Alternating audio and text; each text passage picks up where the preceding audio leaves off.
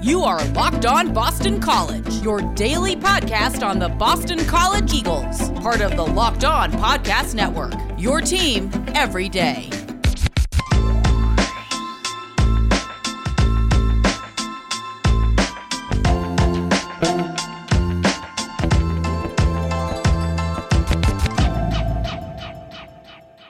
Welcome, welcome. This is Locked On Boston College. I am your host, AJ Black. Today's show is brought to you by Built Bar.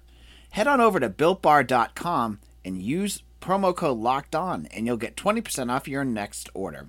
Built Bar, it's a protein bar that tastes like a candy bar. On today's show, we have a lot to get to. There was a lot of action this weekend in Boston College sports. We're going to review it all. We're also going to talk about Scott Spinelli and some things that we want to chat about about his candidacy for the Boston College men's basketball position. So let's kick off our conversation about this weekend by chatting about the baseball team.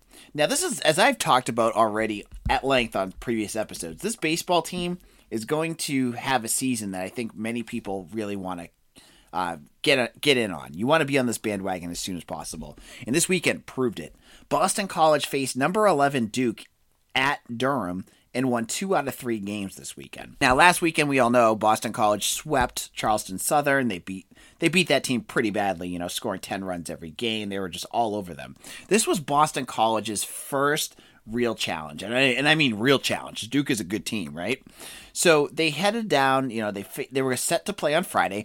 Head coach Mike Gambino rejoined the team after um, a family emergency. It sounded like on the on the uh, television there was a um, accident with his son, so hopefully everything is okay with the family. Um, but he was back, and so they head they head down. And on Friday, they they they were planning on starting their ace Mason Pelio, and they choose not to. Instead, going with Joey Walsh as a spot starter. Now Walsh is like you know the long guy. You know he's probably like their fourth starter. Uh, and the reason they did this, I actually thought was a really smart move, was because there was rain in the projections for Friday night's game or Friday afternoon's game. And that came into play. So Boston College and Duke, they're battling back and forth. There's some big hits from Boston College. Ramon Jimenez hit, you know, hit a blast um, to tie the game. You saw Dante Baldelli get a big hit. So they're going back and forth. Joey Walsh, you know, he wasn't specifically uh, very effective. He he let up four runs in three and two thirds, but BC's hitting just kept coming back and coming back. You saw them just constantly making that uh, comeback. However, it was I think the seventh inning. You know, BC comes back, ties it, and then they go into a rain delay. Now, I didn't know this about college baseball. As I said, I'm learning about the some of the intricacies of the league and and, and getting myself more uh, knowledgeable about it but they they just postponed the game until Saturday. They're going to finish the game on Saturday, which I thought was great. Like, why doesn't Major League Baseball do that? Like, it would make a lot more sense than just canceling games in the seventh inning. But so you know, they they they move it on. They start the game over on Saturday after all that rain, and Boston College falls behind six to five. And then Luke Gold, who had an incredible weekend. I mean, we talk a lot about Cody Morissette and Sal Frelick being like the big offensive threats for Boston College. Luke Gold, I think, had uh, five RBIs this weekend or six RBIs. And It was just he, clutch hit after clutch hit. He's the second baseman for the Eagles. He gets a big hit, and BC puts together four runs and then shuts the door. So Friday's game ends up being a win. It's Boston College baseball's first win against a ranked opponent since 2019 when they beat Louisville. So that was big. That was a big first win, a really kind of a statement win for BC. Unfortunately, for the second game, it didn't go much. It, it kind of went downhill from there. So Mason Pelio then gets his start, so they pushed him off to game two. He's he's not in fact effective at all. Like you know, he let up I think eight hits and five walks and three and a two thirds innings. He let up like six or seven runs. Just not a good game for Pelio. And then Duke's starter just, you know, was lights out. So BC gets a two run home run um, from left fielder Chris Galland, and that's it. And then Duke, you know, Duke had a ten run lead, and that that was about it for Boston College. So Duke comes back, and, it, and then you're starting to feel, oh gosh, is this like, is this going to be it for Boston College? Is you know, are they going to wilter in Game Three? Nope. Boston College comes out in Game Three, and Emmett Sheehan, their starter, pitches lights out. He he lets up two runs scattered throughout the throughout the game. In the offense, again, Luke Gold again with more big hits gets Boston College the lead. They win the game 5 2. This is huge, a huge weekend for Boston College baseball. And you can tell the interest in the fan base is starting to show. You know, I wrote, and I have a, a writer, Dominic Ferrucci, who did who we both wrote up the games this weekend and the and the interactions and the interest level seems as high as any you know basketball game that I've had all year. So it was great to see base, BC baseball and I want to just say too, like having the games on the ACC network was awesome. Like these games in the past, you'd never be able to find. They would be, you know, you'd either have to pay a, yearly subscription fee to whatever to get these games, or you just couldn't get them at all. So, you know, Friday afternoon, I finished work and I got to just, I just turned on the TV and there it was. And it was like watching it just like, you know, a regular baseball game, like watching the Red Sox except it's, it's college baseball. It was awesome.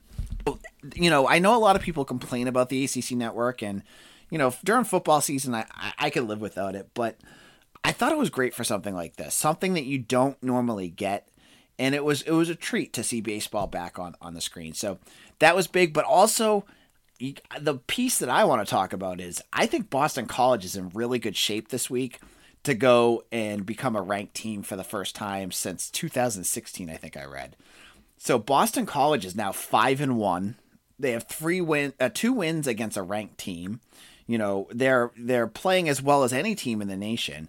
They've got to sneak into the top 25, I have to think. So keep your eyes open for that. Next weekend, Boston College faces off against Wake Forest. Of course, this is going to be on the road as well. It's a three game series. All those games, I don't believe, are going to be on TV, unfortunately. So well, that's a, that's going to be a bummer for any of us wanting to watch it, but we'll figure out how to get that news going.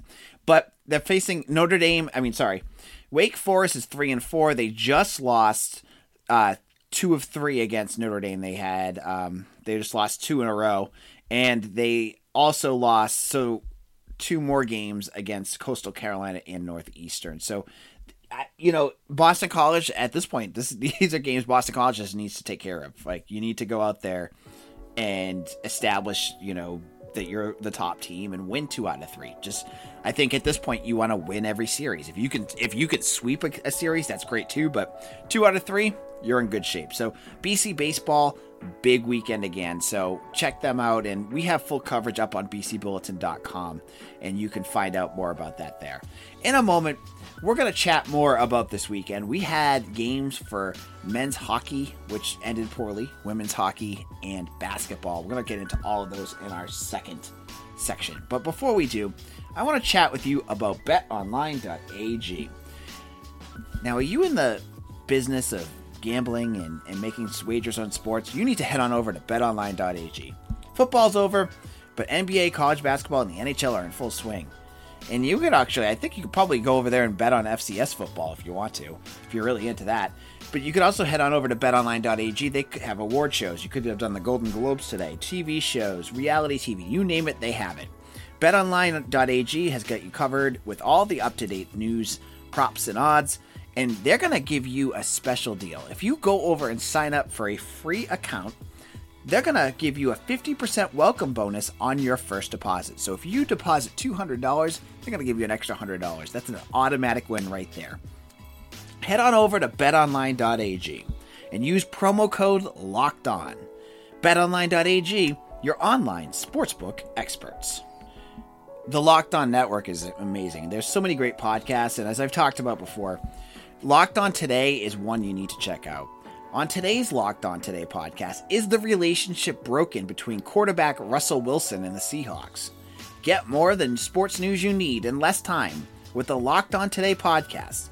Get Locked On Today wherever you get your podcasts. This is Locked On Boston College. I noticed there was a whole new uh, group of people that gave us five star reviews on Apple Podcasts, and I want to thank you. If that was you, um, I don't know who it was, but thank you so much. That meant a lot to me. I, I had mentioned that on last week's podcast, um, and we got great res- res- responses from our viewer mail, our listener mailbag. So thank you all. Now let's jump in because we have more to talk about about this weekend. First of all, we got to chat about women, uh, not men, uh, women's hockey, men's hockey that played against UMass in a one game series on Friday. It was not Hockey East, but it was just a regular game. So Boston College, as I said on the podcast last weekend, um, they're playing, you know, they were 4 0 recently against UMass, but UMass had been playing really well lately. And we got to see a piece of that. Uh, as Boston College jumped out to a lead and then watched it fall apart. And then in overtime, UMass had a breakaway. It was going to end up turning into a penalty shot, but the puck, puck trickled past Spencer Knight, and the and the Minutemen ended up grabbing the win. So it was a tough loss for Boston College. It ended a huge winning streak, gave UMass some momentum heading into Hockey East tournament time, and uh, just just a tough loss all around. You know that end of the game was just it was rough. So where does Boston College stand? They have one more weekend of regular season hockey in front of them against again a opponent of uh, to be determined in, in the future. We don't know who that's going to be. But they, you know, with Boston University playing well and UMass nipping at their heels, BC needs to win. They just can't, they cannot afford to blow some games coming up. They need to just finish off strong and get ready for Hockey East. Remember, Hockey East tournament this year is a little different than it has it has been in the past, where it's a single elimination to start off the uh, started off the um, the tournament. So it's just one right after the other. There's no best of three series anymore. It's just bang, bang, boom. So BC needs to, you know, they cannot go into a game and get sloppy if they're playing a poor team. I know UMass is good. Obviously, UMass is a very good team but anything can happen when it comes tournament time. You get a team that's hot and it's it's over. So tough loss, but BC, you know, you can't complain. BC's still playing really well. They're 15 and 4 on the year. So we'll see what they're up to next weekend and I'll make sure we talk a little bit about that when the news arrives. Women's hockey, I did want to mention them. They played UConn in the Hockey East tournament on Sunday and got eliminated. They got beaten pretty badly by the Huskies 5 2 the game I didn't watch, but I, I did notice that they had that game. So that game is over. Their season, I believe, is over unless they make the NCAA tournament. I'm not sure they're going to get that far. So um, good, se- better season I think than they had last year, but uh, a disappointing end of the year for the women's hockey team. Now, for the rest of the show, we're going to talk about men's basketball, and I find this funny because if you asked me about a month and a half ago, I would have told you I'd never talk about Ben's basketball uh, unless I really had to, because I know most, as I keep saying, the interest level in the program was so dead that no one really wanted to talk about them. So I would just, unless it was something big, I didn't want to bring them up. But now it's like all we talk about because that's it's basically the news of the day right now is this hot this basketball program. And this weekend, it was news for another reason. We should we got to jump into this game because there was so much that happened that it's it, it's a segment in itself. And then this in the second segment, I have a whole other take that I'm going to go into.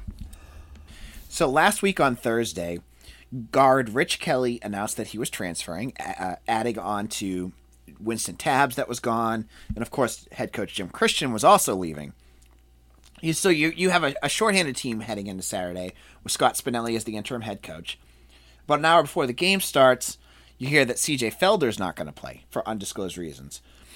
Well, you're like, okay, so now you're down three starters. Doesn't matter who you're playing against. That doesn't look good, right? You you have a team that struggled all year long.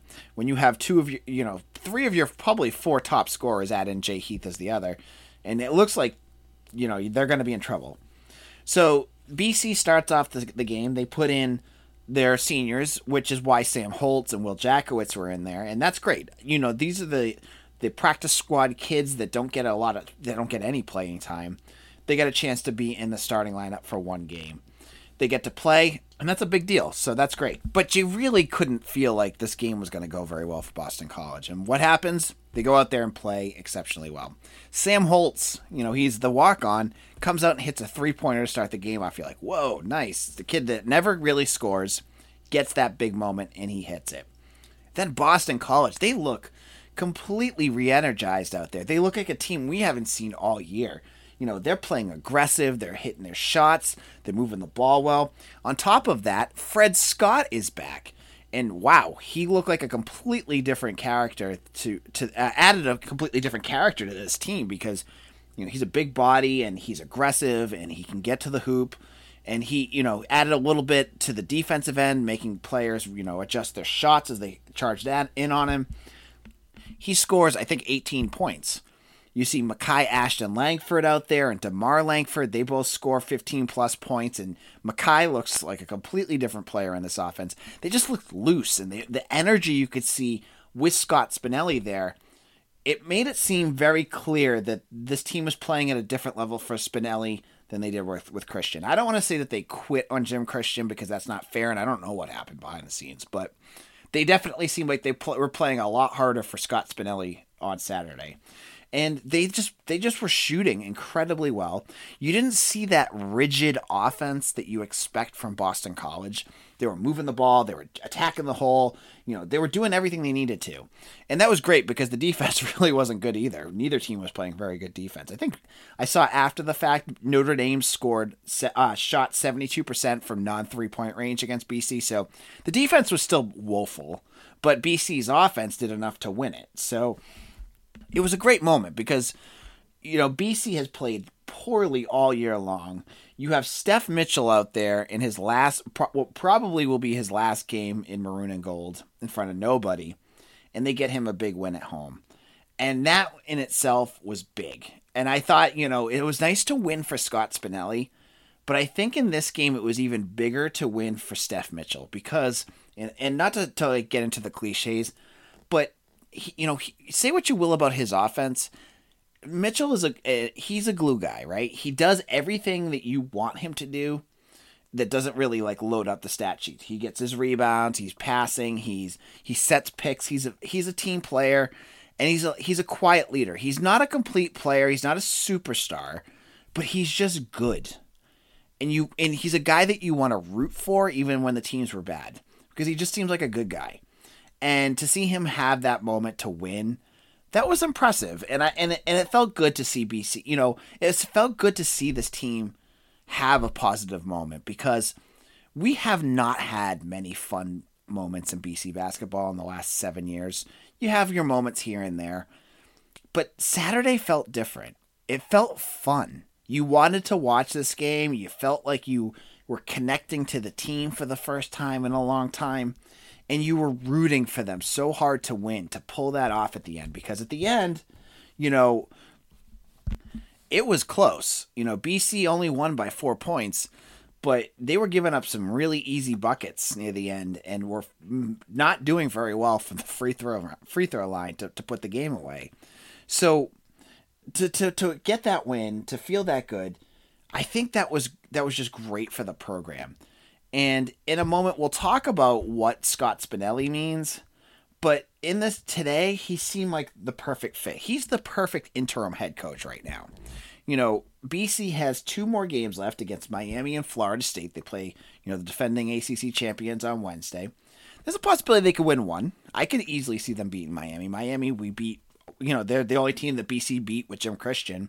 And, and the way they're playing for Scott Spinelli, I think they could easily beat him.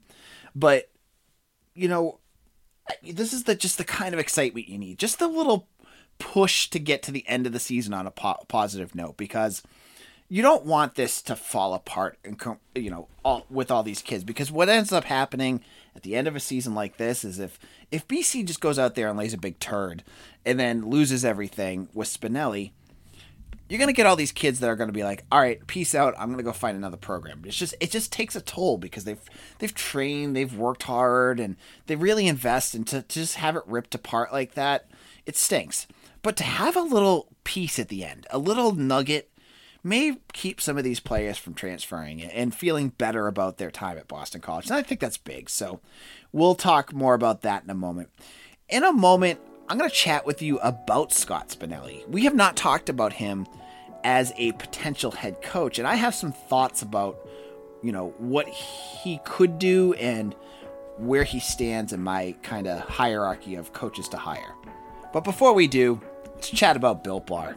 I love Built Bar. I'm telling you, they got me hooked. I have a new box coming in the mail. I have another one. I, I have to make sure that I, I, I time out my my deliveries so I don't have a, a lapse in Built Bar.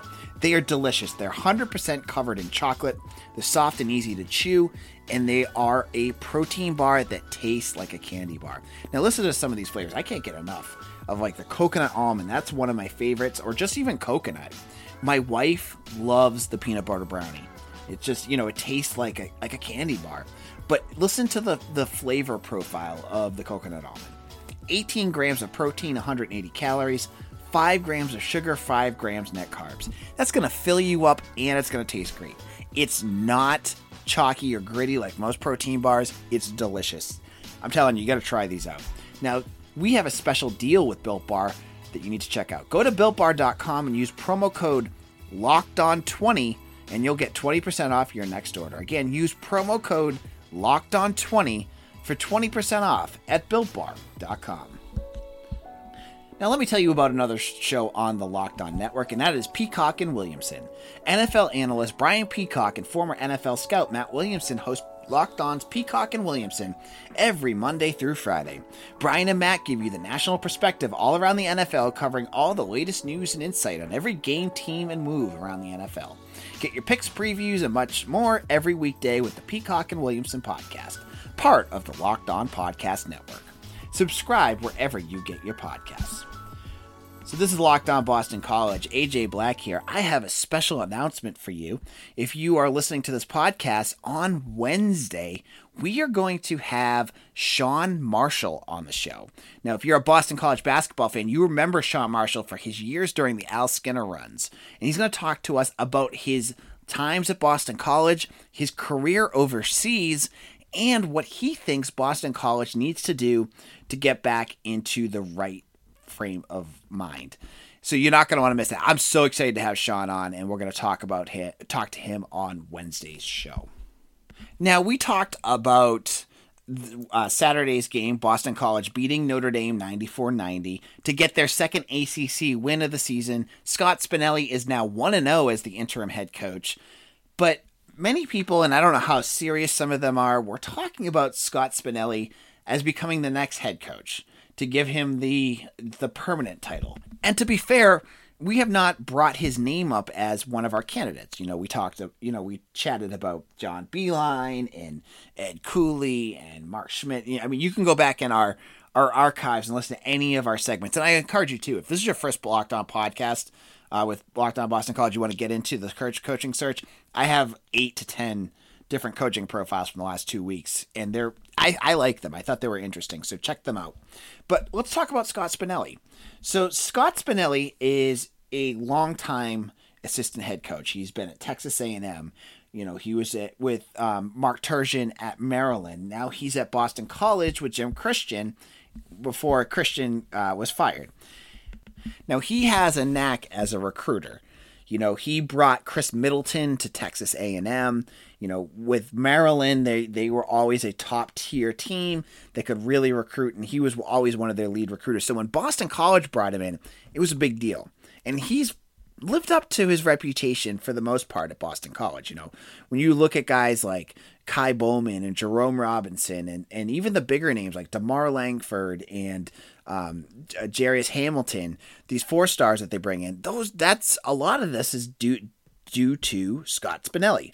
So he has a reputation as a as a great assistant head coach. Now he's never been a head coach ever, at least at the collegiate career.